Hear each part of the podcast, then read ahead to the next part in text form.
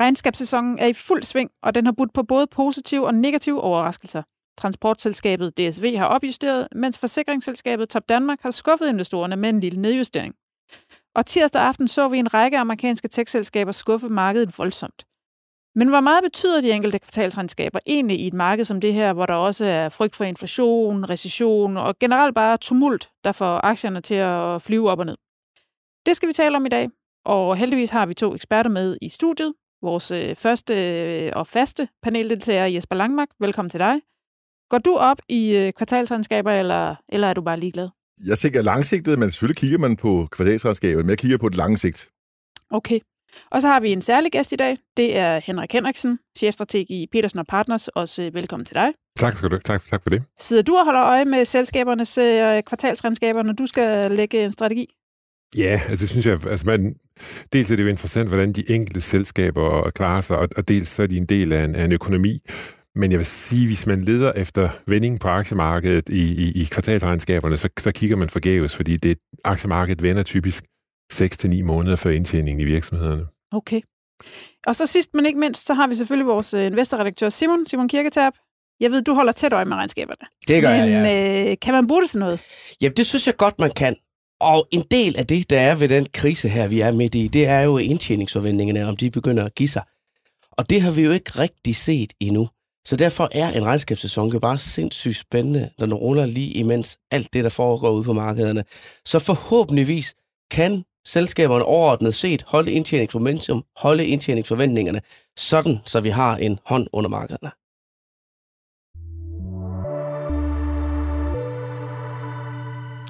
Som sagt, så er regnskabssæsonen over os, og vi ser opjustering efter opjustering, men også en masse uro. Jesper, hvordan navigerer du i markedet? Hvad holder du øje med? Jamen altså, jeg, jeg reagerer ikke på, på sådan enkle news over sådan en regnskab. Jeg kigger mere på lang sigt. Tag et selskab som DSV for eksempel. Det er klart, øh, de har en super stærk management, øh, de har nogle dygtige medarbejdere, men på trods af det kan de ikke få vand til at løbe op af, fordi der er noget makrovind, som simpelthen presser dem. Men for eksempel det, de har gjort nu her, nu går de ud og laver aktietilbagekøb. De brugte deres egen aktie sidste år i december måned til at lave opkøb, da aktiekursen var rigtig høj. Meget fornuftigt som valuta. Og nu er aktiekursen lav. Nu ligger der køber aktier tilbage. Det vil sige, har en meget, meget god kapitaldisciplin. Og sådan nogle ting kan jeg godt lide at se. Der kigger jeg mere på lange bane end lige det her kvartal. Hvad sker der her? Så der kan godt være nogle signaler, selvom det bare der er, er masser et, signaler, et, et, masser signaler. Nu så, nu så vi også uh, Google, uh, som kom regnskab i går, ikke? og der kan man se, at de har det svært. Og det er jo særligt digital marketing, der er under pres. Og det fortæller lidt om forbrugerne, som har det enormt svært. Så forbruger, kan vi sige, element, det kan vi også se i regnskaberne meget, meget tydeligt her. Særligt, begynder at få inden for construction, vi også kunne se meget, meget øh, svage tal, når vi får de selskaber ud. Mm. Og hvad med dig, Henrik? Er det noget af det samme, du, øh, du kigger efter? Ja, altså jeg, jeg prøver at bruge det som sådan et supplement til, til kan vi sige, makroindikatorerne. Altså hvis man kigger på for eksempel Conference Boards ledende indikatorer og, og ser på seks måneders øh, ændringstakten der, jamen, jamen, hver gang vi har været i det... Boards, hvad er det? Conference Board, det er, det er sådan, kan vi sige, stort amerikansk bureau, som laver alle mulige, øh, alle mulige nøgletal. Og, og det her nøgletal, det har vi faktisk haft siden... Øh, godt og vel 2. verdenskrig. Så det, det er et tal, der går tilbage til før 1950. Og, og, og der er seks måneders stigningstak negativ nu i de her ledende, de 10 ledende indikatorer, de opgør. Og, og typisk, når man har set det, så ender amerikansk økonomi altså i recession. Og jeg synes egentlig, vi får bekræftet i går, at, at, at de store tech-giganter også har det svært, som Jesper peger på. Altså både, både, både Alphabet i går og, og, og Microsoft er ude af skuffe markedet. Den ene skuffer, kan vi sige, direkte på, på kvartalet, og den anden skuffer på, på guidance. Så, så der er en opbremsning i gang. Men, men samtidig synes jeg også, amerikansk økonomi stadigvæk ser, ser, ser rimelig robust ud. Beskæftigelsen er stærk og så videre. Så det her kald med en recession derovre, det, det, det er ikke et kald, der, der er opfyldt endnu. Men, men, øh, men, men jeg tænker, at den amerikanske centralbank er på en rejse, hvor de er nødt til at stramme arbejdsmarkedet, og de er også nødt til at stramme markedet for virksomhederne, ellers får de knækket inflationen. Ja, for det er jo sådan en mærkelig situation, hvor en recession jo nærmest er en god ting. Det er det, man venter på, ikke? Fordi så, så kan de slippe øh, for at sætte renten yderligere op. Så kan vi komme videre. Øh, altså, det er jo, det er jo galskab. Ja, altså jeg, jeg, jeg tænker, den, den, den store udfordring i øjeblikket er i virkeligheden, det er den første gang i vores karriere også, der sidder her rundt om bordet, at inflationen i den gang fører centralbankens hånd. Vi skal tilbage til 70'erne for at finde noget lignende, og der, der gik jeg altså i, i, i folkeskole. Og, og når, når inflationen fører centralbankens hånd, så bliver inflationen pludselig det dominerende emne. Og, og så er vi i en situation, hvor, hvor det der old saying, don't fight the Fed, øh, virkelig er noget, man skal have i baghovedet. Og det betyder selvfølgelig ikke, at der ikke kan komme grønne perioder på aktiemarkedet. Og på et eller andet tidspunkt, så er Fed jo også færdig. Altså vi kan håbe på, at Fed måske er færdig i, i første kvartal, men, men det er nok for tidligt at håbe på, at de er færdige nu. Den underliggende inflation er super stærk. Og det betyder selvfølgelig, at en regnskabssæson som nu, den kan godt løfte stemningen i en, i en periode, men så må vi høre, hvad Fed siger igen i, i næste uge, når de, de holder møde. Ja, for det har jo set grønt ud i den her uge, også på det danske aktiemarked. Simon, er der noget, du har lagt mærke til sådan, øh, af, af, hvad hedder det, af, af, af trends? Jeg har i hvert fald lagt mærke til, at uh, der er kommet mere ro derude, end, uh, end der var uh, lige efter sommeren, så det er jo rigtig, rigtig dejligt. Men vi går jo en tid i møde her med nogle rigtig spændende regnskaber. Du har nævnt lige det der construction før, Jesper. Altså sådan noget som huskompaniet er jo sindssygt spændende. Det er jo sådan nogle selskaber, som, som bliver hårdt ramt af, af det, der sker derude lige nu. Vi har TCM Group, der har været ude med en nedjustering. Det er det her køkken... øh, øh, producentselskab og der må jeg sige, der er faktisk egentlig lidt en sjov, øh, en, en sjov læring af det regnskab, at det var en nedjustering, men aktien steg på det. Så der har været indbygget en masse forventninger om, at de ville komme ud med nogle tal, der var, øh, der var helt forfærdelige, men de var måske slet ikke så skidt som frygtet. Så derfor kan der jo faktisk godt komme nogle positive kursreaktioner på nogle af de regnskaber, som viser, at tallene faktisk dykker. Jeg tror, jeg tror, du har ret, Simon. Jeg tror også, det vi ser med den her amerikanske regnskabssæson, den er jo ikke super stærk, men man kan vel sige, at den er bedre end frygtet. Og, og, og, og vi får lige lov at glemme det her kedelige inflationsspøgelse i en, i en periode, og markedet er, er oversolgt. Øh, og så begynder Fedt at snakke lidt om, måske skal vi til at hæve i et langsommere tempo, og så, så, så er der en bedre stemning på markedet. Hvad med i Europa? Nu har vi jo øh, centralbankmøde i ECB i morgen, øh, hvor man forventer, at de vil hæve renten med, med, med 0,75. Øh, Hvordan forventer I, at det vil påvirke tingene? Jeg tror, det er indiknoteret i markedet. Ja. Og jeg tror også, det er indiknoteret, at vi, har, vi er i en recession nu. I Q4 bliver en recession i Europa. Spørgsmålet er, hvor stor recessionen bliver. Lige nu tror jeg implicit i aktiemarkedet ligger der en mild recession. Mm. Bliver det værre end det, så er der yderligere downside på aktiemarkedet. Min egen holdning det er, at vi ligger midt imellem. Det bliver lidt værre end en mild recession, men ikke en dyb recession, det her. Og hvem kommer det så til at ramme? Øh, sådan en recession? Er det de her construction og, og For noget, forbrugerne er jo enormt hårdt ramt af inflationen, som udhuler købekraften. Og her, nu kan vi se bare i Danmark, her flexrenterne bliver sat op igen her øh, ultimo året. Ikke? Det kommer også til at øh, påvirke forbrugeren. Så forbrugerne er enormt hårdt ramt. De rammer pengepunkt direkte med købekraft, plus nu er renten også stiger. Mm. Og man kan også se, at consumer sentiment globalt set er jo helt i bund. Så forbrugeren har det enormt hårdt nu. Og derfor tror jeg også, at alt forbrugsrelateret vil have det hårdt de næste 12 måneder i hvert fald er der nok nogen, der kommer til at få sig et chok ved den første øh, terminsopgørelse efter øh, rentetilpasningen. det, det er, og, og, og, og man kan sige, at den her, øh, kan vi sige, øh, regnskabssæson vil jo også, vil, vil også vise, om, om kan vi sige, investeringssiden holder ved. Altså, og der begynder vi at få lidt, kan vi sige, lidt blødere signaler også nu fra, fra Microsoft, som, som viser, at, at folks appetit på, kan vi sige, PC'er på investeringssiden bliver lidt mindre. Men det store kald, det er i virkeligheden for mig, ryger USA i recession. Mm. Øhm, og jeg er fuldstændig enig med Jesper. Europa, vi, vi er i recession. Ryger USA i recession, så ser man typisk, jamen, så er nedturene på aktiemarkedet i gennemsnit 35 procent, og så var de i gennemsnit 17 måneder. Og så skal vi ind i foråret, før, før det vender. Så, så det er USA, der, der ligesom er den, er den store, øh, det store dyr i åbenbaringen lige nu. Men Henrik, bare det, du kan sige, at det vender, og allerede i starten af det nye år, kan man også øh, vende ja. om at sige, fordi det har godt nok været en hård det, og lang nedtur allerede. Har du fået jeg har den på i dag, Simon? Ja. Jamen, det, øh, det skal man have gang imellem jo. Altså, jeg, jeg, jeg tænker helt sikkert, at 23 bliver bedre end, end 22, og der skal ikke meget til, fordi det har været et elendigt år, både for obligationsinvestorer og, og aktieinvestorer. Og det historien også har vist, det er, at når markederne har været så, så dårlige, så bliver det følgende år øh, typisk bedre, fordi forventningerne er sænket, fordi forventningerne er kommet ned. Den mekanisme, du omtalte før, at når forventningerne er kommet ned, så, så er det indbygget i markedet, og markedet vender altid før øh, nyhedsflowet, og før vi kan se det i virksomhedens indtjening. Så, så, så jeg tror, man skal, man skal være indstillet på, at, at 23 bliver bedre, men, men at turen derhen ikke, ikke er sådan nogen øh, honeymoon. Men noget af det, vi også kan komme til at se i den regnskabssæson, jeg tænker, det er pres på, øh, på marginerne. Altså simpelthen, hvor meget indtjening man kan hive ud af, af hver omsætningskrone. Her øh, onsdag morgen, der så vi øh, Nilfisk være ude med en nedstæng af deres driftsmargin. Øh, de har regnet med at ligge på mellem 13,5 og 15,5 procent. Nu hedder den 13 procent. Det kunne jo godt blive et varsel om noget af det, vi kommer til at se i nogle af de andre selskaber, der kommer også, tænker jeg. Helt enig, og jeg tror også, at marginen kommer væsentligt under pressen i kommende tid. Overskudsgraden i USA er faktisk op på, øh, på 12 procent, og det er tæt på historisk high. Øh, og der er faktisk en forventning i markedet hos bottom-up-analytikerne om, at den skal stige til 12,5 næste år, overskudsgraden. Og det virker fuldstændig urealistisk, fordi der er to ting, Fed skal opnå med deres pengepolitiske stramninger. Det ene er, at de skal bremse arbejdsmarkedet op, og det andet er, at de skal også have virksomheden til at sætte priserne ned, de skal have virksomheden til at slås om kunderne. Det er virkelig også en nøgle til at få... Der var en enorm pricing power i går, der, øh, i sidste år, der var enormt mange virksomheder, der opjusterede, og de skal simpelthen have skabt et spejlbillede af det.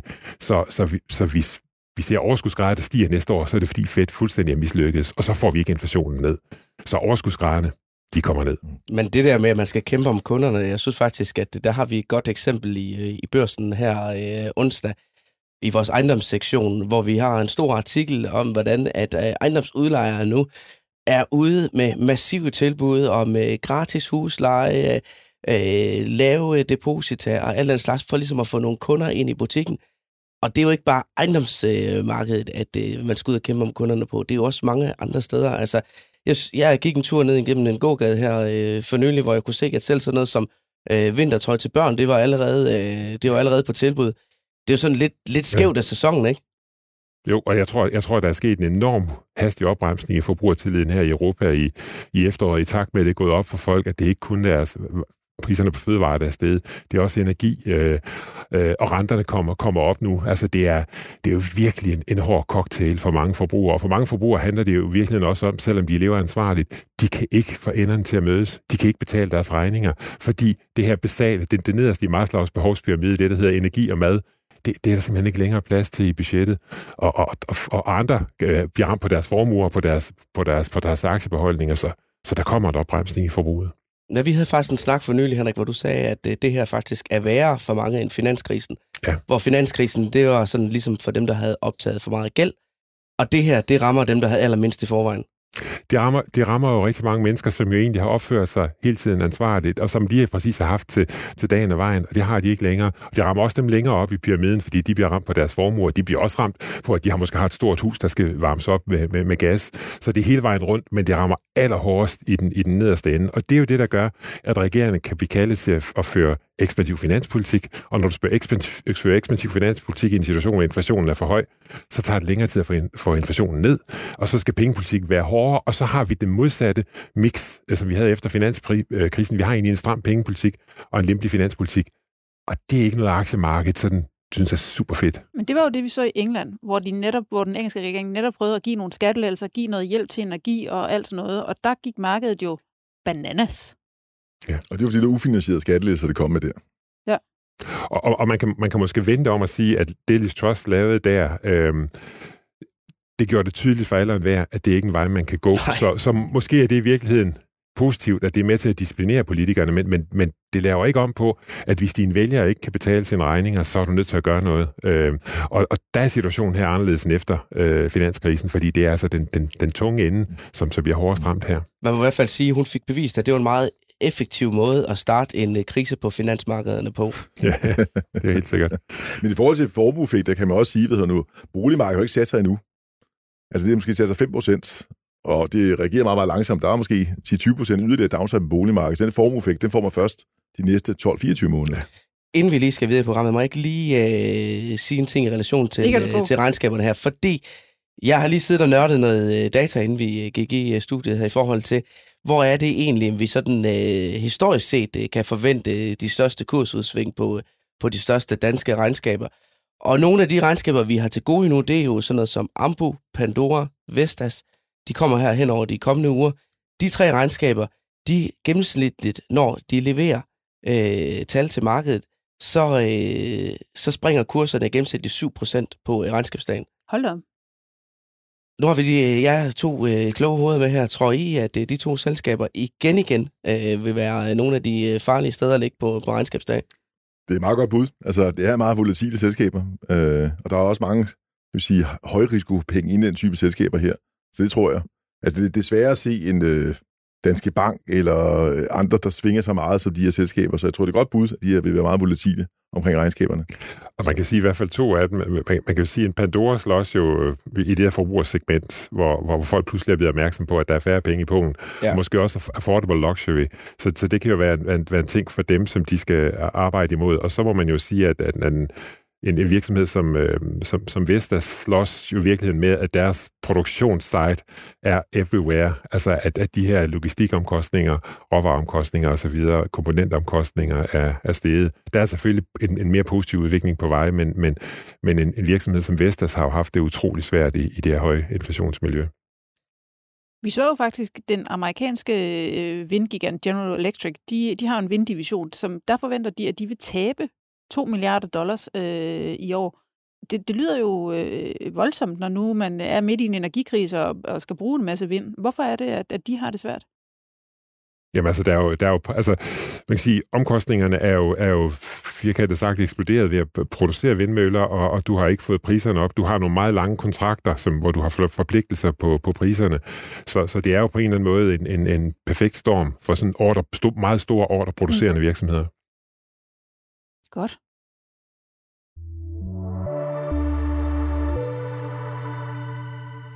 Nu skal vi tale lidt om diversificering, og om hvordan den her krise har slået bunden ud af de portføljer, der er bygget op om den klassiske 60-40-strategi. Så hvor man ligger med 60% i aktier og 40% i obligationer. Vi har nogle tal fra PFA. Vi havde en artikel i sidste uge, der viser, at den her type portefølje i år har lidt de kraftigste tab siden 1931. Det er blevet til et minus på 19,3 Henrik Henriksen, du sagde jo i sidste uge til os, øh, at du forventer, at den her krise vil ændre noget ved måden, som man betragter den her strategi på. At man skal bygge noget, der er bedre til at håndtere inflationen.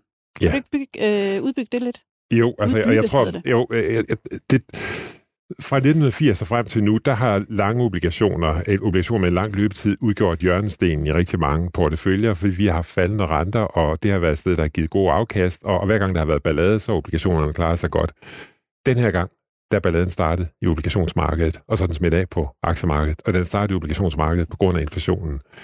Hvis vi får has på inflationen i løbet af de næste 6-12 måneder, så, så er jeg sikker på, at så vil folk igen søge tilbage mod noget, der minder om 60-40 porteføljer. Også fordi du kan faktisk få 6% nu hvis du køber en realkreditobligation, 6% i afkast, det, det, det, øh, det, vil jeg godt, det vil jeg godt have slået til for, for et års tid siden, og så skal man jo overveje, om det, ja. om det ikke stadigvæk er en god idé at, at slå til på de 6%. Hvis der ikke bliver styr på inflationen, øh, man så i virkeligheden perioden fra 2. verdenskrig frem til 1980, der spillede korte obligationer, altså obligationer, som havde en, en mindre varighed, øh, en, en større rolle, og så tror jeg, at alt, hvad det hedder loans og øh, private credit og, og, og korte obligationer også vil spille en større rolle. Og generelt noget, som har et afkast, der er mere positivt korreleret til, til inflation, som for eksempel råvarer.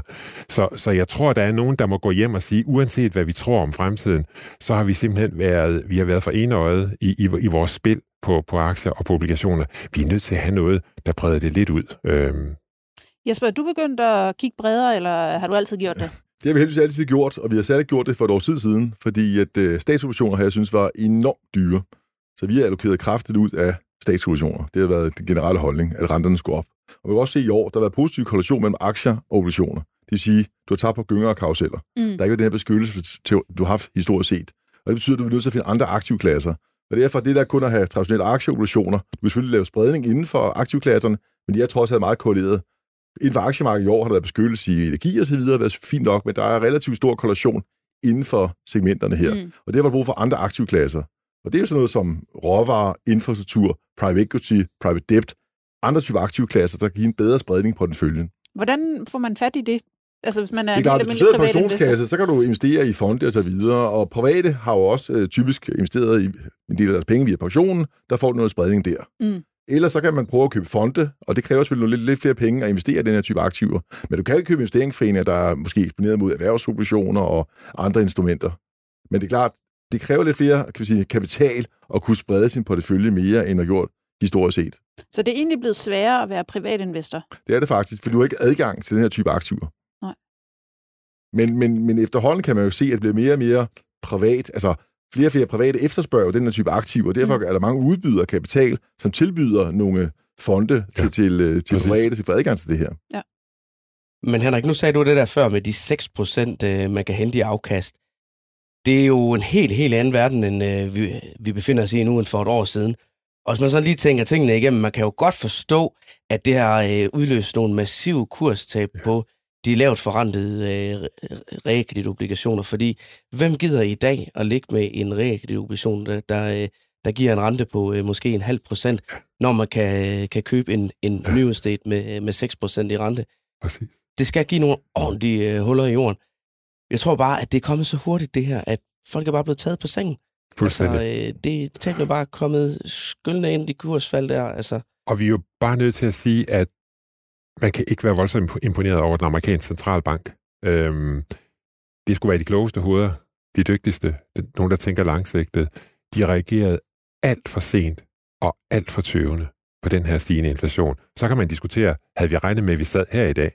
Men de reagerede alt for sent. Altså, så sent som i marts måned, der havde vi nul renter mm. i. USA, og de købte stadigvæk obligationer op. Det var jo vanvid. Øh, og det betyder, at den amerikanske centralbank har været nødt til at reagere med de hastigste, hastigste pengepolitiske stramninger i 40 år. Og det betyder i virkeligheden, at den guidance, de gav markedet ved årsskiftet, hvor amerikanske treasuries lå i 1,5 procent, var forkert. Og investeringsdirektørerne slugte den. Vi troede alle sammen, det var lower for longer øh, i, i, større, i større eller mindre grad. Og her taler vi om renten.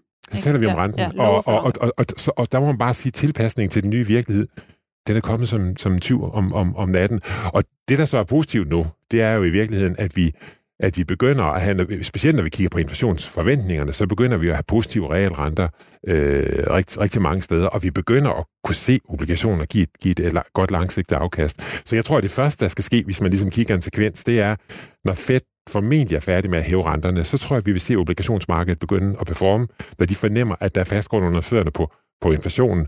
Og når obligationsmarkedet begynder at performe, så har du også kimen til en vending på, på aktiemarkedet. Men, men sekvensen er, at Fed ligesom skal holde op med at stramme skruen, så kan vi få obligationerne med, og så kan vi siden få aktierne øh, med. Men alt det der, det har jo også det, der har været medvirkende til, at den krise, vi befinder os i lige nu, sådan set for rendyrkede aktieobligationsinvestorer, er langt, langt værre end det, vi så i 2008 under finanskrisen. Altså, øh, den, den graf, der ligesom viser, øh, vi, vi har faktisk den med her i studiet i dag, men viser øh, de der enorme udsving, der har været siden øh, 1930'erne, der er sådan en 60-40 portefølje, den, den gav jo kun et, et negativt afkast på omkring 5 procent Ja. i 2008. Og det var jo vanvittigt hårdt marked. Og jeg kan godt huske, dengang vi sad og dækkede det dengang, Heidi, det kan du sikkert også godt. Jeg var med. øh, det der øh, med, at, at det ser helt forfærdeligt ud for aktier, men prøv lige at se obligationerne. Mm. Det reddede jo rigtig, rigtig meget dengang. Ja. Det kan ikke redde noget som helst i dag. Nej, og det der, det der er, så, er så ærgerligt udgangspunktet her, der, der over startede, vi havde en boble på obligationsmarkedet, det er vi nødt til at sige. Så til de, det vidste vi ikke der, men det ved vi nu. Vi havde aktier, der var pænt højt prissat, måske ikke en boble. Og vi havde et ejendomsmarked, jeg ved ikke, var der en boble på ejendomsmarkedet, Jesper? Måske lige knap. Ja, det er lige knap, ja. men, men, men, men derhenad. Så, så, så man kan sige, øh, et boblemarked og så to kandidater, øh, det, det, det er et skidt afsæt for, for at skabe afkast. Heldigvis har vi fået et stort washout i dag, så globale aktier er vel prissat sådan lidt under 40 års gennemsnit. Øh, og så begynder du igen og kan have nogle... Altså, hvis du skulle lave samfundsforudsætninger i dag, så vil jeg jo våge at påstå, at de, de vil se noget bedre ud, end de gjorde sidste år. Øh, og, og det er vel det positive, at, at når vi kigger fremad. Men hvad med ude hos dig øh, i Petersen og Partners? Der, blev I taget på sengen af alt det her? Altså, vi har jo, vi, vi har jo typisk, vi har en rådgivningsrolle i, i forhold til vores kunder, så, så vi har, og, og så har vi nogle produkter, vi, vi sælger. Så, så vi har ikke sådan store allokeringsmandater mellem, mellem de to.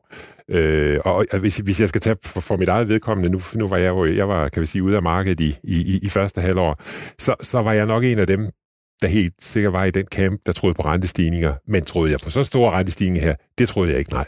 Der kan vi nok lige tilføje, det var ikke fordi, du havde trukket alle midler ud af markedet i Nej. første halvår. Det var fordi, at, øh, Jeg var at du var et, øh, midt i et jobskifte. Ja, præcis. Men hvis det er så enkeltstående en begivenhed, det her med, at en, en 60-40-portefølje, den, øh, den giver dårligt, kan man så ikke bare sige, okay, så var der et dårligt år, og så bliver man bare ved øh, med det samme næste år igen? Jeg synes også, at en anden ting, det er, hvis du kigger på det forventede langsigtede afkast, det er også markant lavere, man har set historisk set. Nu må sige, at Rådet for afkastforventninger, de har lavet en forecast på 6% i snit næste 10 år. Og det er altså noget lavere, end vi set for gangen 10 år. Mm. Så afkastpotentialet på aktier er ikke det samme, som vi set historisk set. Og derfor er andre aktivklasser lige pludselig ret attraktiv. Nu talte vi, øh, var det sidste gang eller forrige gang, til kreditobligationer, Mm. at købe en nykredit øh, ansvarlig kapital til lidt over 9% i rente, Jyske Bank til 10%. Det er måske ret attraktivt i forhold til aktiemarkedet, hvor der trods Mm. alt er lavere risiko. Så derfor er der andre aktivklasser, der vil komme i spil, end man har set hidtil. Men det så man jo også under, altså da, da måske ikke aktieboblen, men, men da man så aktier blive dyrere og dyrere, og obligationer blive dyrere og dyrere, så kiggede man jo også rundt omkring. Altså, jeg kan da huske, apropos finanskrisen, øh, Scandinotes obligationer, da man begyndte netop at investere i ansvarlig kapital i banker, fordi det gav sådan en fantastisk afkast. Så god en idé var det jo bare heller ikke. Og der var rigtig mange af de mindre lokalbanker, der gik ned, og det Ja. kostede dyrt på de der øh, skønne, skønne Scandinotes obligationer, som viste sig at være knap så skønne. Skal man ikke passe på også med at lede efter for meget alternativt afkast? Det mener jeg ikke. Hvis du kigger tilbage til 1980, der handlede SAP på en syv gange price earning, og renten hed 16 procent, og renten er bare faldet lige siden, og multiplen var kørt op. Nu er bare et andet scenarie. Jeg tror ikke, vi kommer ned og have i 2% inflation. Jeg tror, vi kommer ind i et scenarie, måske 3-4% inflation. Og det betyder bare, at multiplen generelt bliver lavere, end vi har set historisk set. Og det, er jo- og det er jo virkelig det, der, der er jo rigtig mange derude, ude, der siger, fedt, de slår snart op i banen. Og, og, og det er både en god og en dårlig nyhed, fordi hvis de slår for tidligt op i banen, eller hvis de accepterer et højere inflationsmål, som Jesper peger på der, 3 eller 4 procent, det er nok ikke urealistisk, så betyder det højere renter, og så betyder det la- lavere multiple, og så betyder det igen, at den her ære efter finanskrisen med super lempelig pengepolitik og, og stram finanspolitik, jamen det er, det, det er en ære, der er slut, og, og, og det vil kappe afkastet på, øh, på aktier. Og så er der et stort issue. Vi har jo ikke centralbanken tidligere havde den put-option. Centralbanken hjælp altid. Og når gør du det ikke siger længere. en uh, put-option, så mener af du... beskyttelse. Hvis der var noget uro i markedet, så kom centralbanker og hjalp markedet. Det kan mm. det ikke gøre længere. Det redskab har vi ikke længere. Nu står markedet på egen ben. Så derfor er det mere usikkert vil, også, marked nu. jeg vil også sige, at, at, at jeg tror sådan set, når, vi, når den der, vi får den første rentenedsættelse, det kan, lad os sige, det, bliver, det kan blive sidst i, sidst i næste år, så tror jeg, at vi får et rally på aktiemarkedet. Men får vi QE igen i den form, som vi kender det, det kan man jo ikke udelukke. Altså Økonomien kan, kvantitativ øh, ja, ja, ja, hvor, altså, hvor man går ud og køber obligationer, men jeg synes, at baren for det, den er saftsus med høj, fordi på grund af det spøgelse, man har sluppet løs her. Og så længe du slås med inflation, så kan det jo ikke lave kvantitativ visning. Så, så, så, og, som, og mange af os har jo virkelig en erindring fra den periode fra 2008, hvor hver gang der har været ballade, ballade så har Ja. fedt været der, og de har været der ikke kun med rentesænkninger, men også med QE. Okay, rentesænkningerne, de kommer først, når inflationen giver dem lov, og QE, det skal vi kigge i vejviserne efter. Mm. Så de glade dage, de, øh, de er simpelthen slut. Ja, det bliver mere, det bliver mere arbejdsomt øh, at, at, at, være aktionær, tror jeg. Men alt det, der er sket der, det er jo også blevet omtalt som det største pengepolitiske eksperiment i øh, verdenshistorien.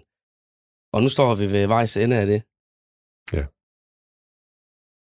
Altså, det bliver spændende at se, hvad... hvad jeg, jeg vil sige, at inflationsudfaldet her kommer jo til at afgøre, om, om, om, det var, om man ser det som en stor fejl, eller man ser det som noget, der var nødvendigt i en, en periode.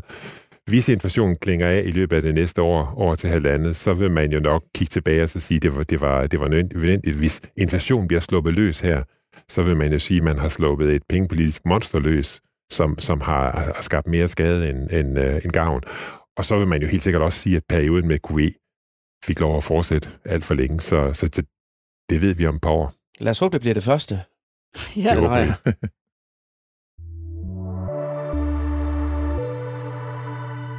Så skal vi til det, Simon. Vi skal høre, hvordan det står til med den fantastiske All-Star-portefølje.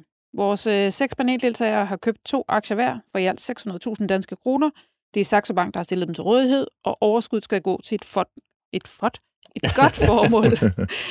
hvordan ser det ud, Simon? Jamen, vi er da kommet lidt nærmere et øh, overskud igen igen. Um, vi fik jo et ordentligt tab ind i porteføljen under øh, sommerens øh, nedtur. Vi var helt nede og havde tabt øh, 100.000 ud af de 600.000 kroner, men nu har vi hentet halvdelen af det tabte hjem igen. Lige nu har vi en porteføljeværdi på 552.000 kroner. Det er lige en snas bedre end i sidste uge, hvor vi jo også tog en stor rundtur rundt i porteføljen. Så det tror jeg ikke, vi behøver at gøre så meget i dag. Men vi kan i hvert fald konstatere, at øh, vores øh, nye guldkorn i øh, porteføljen, GN Store Nord, som Lars Hytting han har forsøgt at samle op efter en massiv nedtur i den aktie. Den er næsten faldet 80% fra toppen på grund af, at øh, det er et meget, meget gældsat selskab, og det har givet en øh, del frygt i markedet for måske, måske ikke en, øh, en troende øh, aktiesalg for ligesom at rette op øh, på balancen. Men den har vi øh, fået samlet op på et rigtig, rigtig godt tidspunkt, ser det ud til, da vi hentede 29 procent i afkast på bare to uger. Så øh, vi skal have nogle, øh, flere, nogle flere af dem. Så øh, Jesper, du er jo en af dem, der køber ind til porteføljen, så øh, jeg er lidt spændt på at høre, om du måske øh, har en indskifter med, som øh, kan lave noget tilsvarende i dag. Det har jeg faktisk ikke. Altså, jeg holder ved det samme her. International Petroleum kommer regnskab fredag, og det er jo meget korreleret med, med olieprisen. Og øh, i porteføljen her har den tabt cirka 11 procent, men i år har han altså givet 100 procent i afkast, skal man huske på. Så det er lige timing, hvornår det kommer ind. Så det former super godt. Og øh, omsætningen, den løber meget, meget stærkt hos dem i øjeblikket. Jeg tog lige øh, og kiggede på forventningerne til det der tredje kvartalsregnskab der. Og der, er, der forventes det, at øh, de kommer til at omsætte for 270 millioner US dollar i øh, det kvartalsregnskab her. Og for et år siden, i samme periode, der var omsætningen 172 millioner dollar. Så øh, det er en... Øh, det er en butik, der har noget vækst i, Det må, i det må man sige. Og ligesom, ligesom en DSV, så de, Ja. til, at- altså, de har meget stor kapitaldisciplin. Ikke? De ligger bare og køber egen aktie tilbage nu, med arme og ben, for at sige det mildt. Og skulle olieprisen kollapse, så kommer de til at købe andre olieselskaber op. Så de er meget, meget disciplinerede med deres kapital. Så du har store forventninger, trods alt. Det er det, men det er klart, at på den korte bane, så korrelerer de meget med øh, olieprisen. Mm. Men det er en god langsigtet investering, synes jeg. Og giver også spredning i porteføljen. Det kan se, det er jo godt at have sådan en aktiv i år. Det giver 100% i afkast i forhold til aktiemarkedet ned i 20%. Og det er, jo- det er jo fuldstændig rigtigt, fordi problemet er i virkeligheden, at der er alt for få energiaktier. Der er Ja. alt for, for lidt på aktiemarkedet, der korrelerer positivt til inflationen sammenlignet med 70'erne og 80'erne. Så energisiden har vel været det eneste grønne punkt på, på aktiemarkedet i, i år. Så sort energi har været det eneste grønne. Ja, det kan man godt. Det Det kan og det, der er man specielt ved dem på her, det er, at de har meget spot-eksponering. De har ikke hedget deres olie, så det er meget spot. Så og når du siger spot, så er det simpelthen altså dag, dagspriserne. Det er dagspriserne, ja. ja. ja. Så er der din anden aktie, Jesper Asbury Automotive Group, øh, amerikansk bilforhandler, blandt andet øh, brugt, øh, brugtvognsmarkedet øh, markedet er de på. De kommer faktisk med regnskab i morgen torsdag. Ja. Der har været godt gang i den aktie her på det seneste. Øh, Den anden dag, der var de ude i det største kursfald øh, i fire måneder, 8,7 procent øh, på en dag. Aktien har lige ramt et øh, 52 ugers lavpunkt, altså laveste punkt øh, inden for et år. Hvad skal vi forvente, når det regnskab her det lander? Altså, brugpriserne falder stadig i USA, og jeg tror også, det kommer til at falde yderligere. Og øh, det bliver formentlig et, et halvsløjt regnskab her. Øh, man kan se en del af konkurrenter komme ud, og også skubbet i forhold til konsensus. Men igen, det, det er en langsigtet god investering. Den er faldet 10 procent i år, som er relativt også godt i forhold til markedet, og dollaren steget 17 procent, som private investorer købte aktien, så var der tjent 7 procent på den, på trods af, hvad der skete her. Men langsigtet igen, de har også god kapitaldisciplin. Share buybacks, når prisen er høj, og øh, de lige køber op øh, forbi, for, forhandler stille og roligt og opbygger basen, og de har givet godt langsigtet afkast. Og det er også meget billigt. Valuation handler meget lavt. Og det er jo fordi, at der er indskonteret, at priserne falder på både nye, øh, nye, pri, eller nye biler og brugte biler. Så vi håber, at øh, vi kan få et lille kursløft i den måske. Igen her skal du tænke langsigtet. Ja. Altså, det, det, altså, fordi brugpriserne, den handler meget om brugpriserne, og de kommer til at falde de næste 6-12 måneder, tror jeg. Så man siger, hvis man er taktisk, så er det godt være, at man skulle sælge og købe noget andet osv. Jeg har bare valgt at, at holde positionerne her. Fordi langsigtet har det været en god investering for mig, og jeg tror også, det bliver lidt fremadrettet. Dagens gode nyhed i porteføljen, øh, hvis vi lige skal tage den med, det er HelloFresh, vores øh, værste af de værste øh, aktier i porteføljen. Vi ligger med et øh, tab på 39 procent på den, selvom den rent faktisk stiger 3,5 procent i dag. Måske der er en vending på vejen der. Måske den kan nå at indhente lidt af det tabte inden øh, nytår, hvor vi ligesom skal gøre boet op, og øh, forhåbentlig er over de 600.000 kroner, så vi har lidt at give ud af. Så kan vi jo lige tilføje, at øh, man kan jo gå ind og se den samlede portefølje ind på øh, Saxo Banks hjemmeside, og vi lægger et link ind i øh, podcasten her, sådan så at øh, man kan gå ind og følge med, øh, når øh, den store optur, den, øh, den sætter ind lige om lidt. Og det gør den forhåbentlig lige om lidt.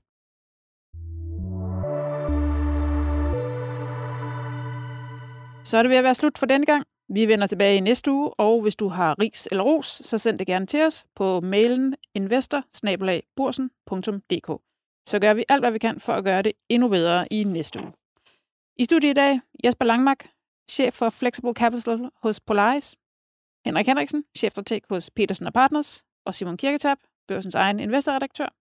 Arjuna Sørensen stod for teknikken, og mit navn er Heidi Birgitte Nielsen. Tak fordi du lyttede med.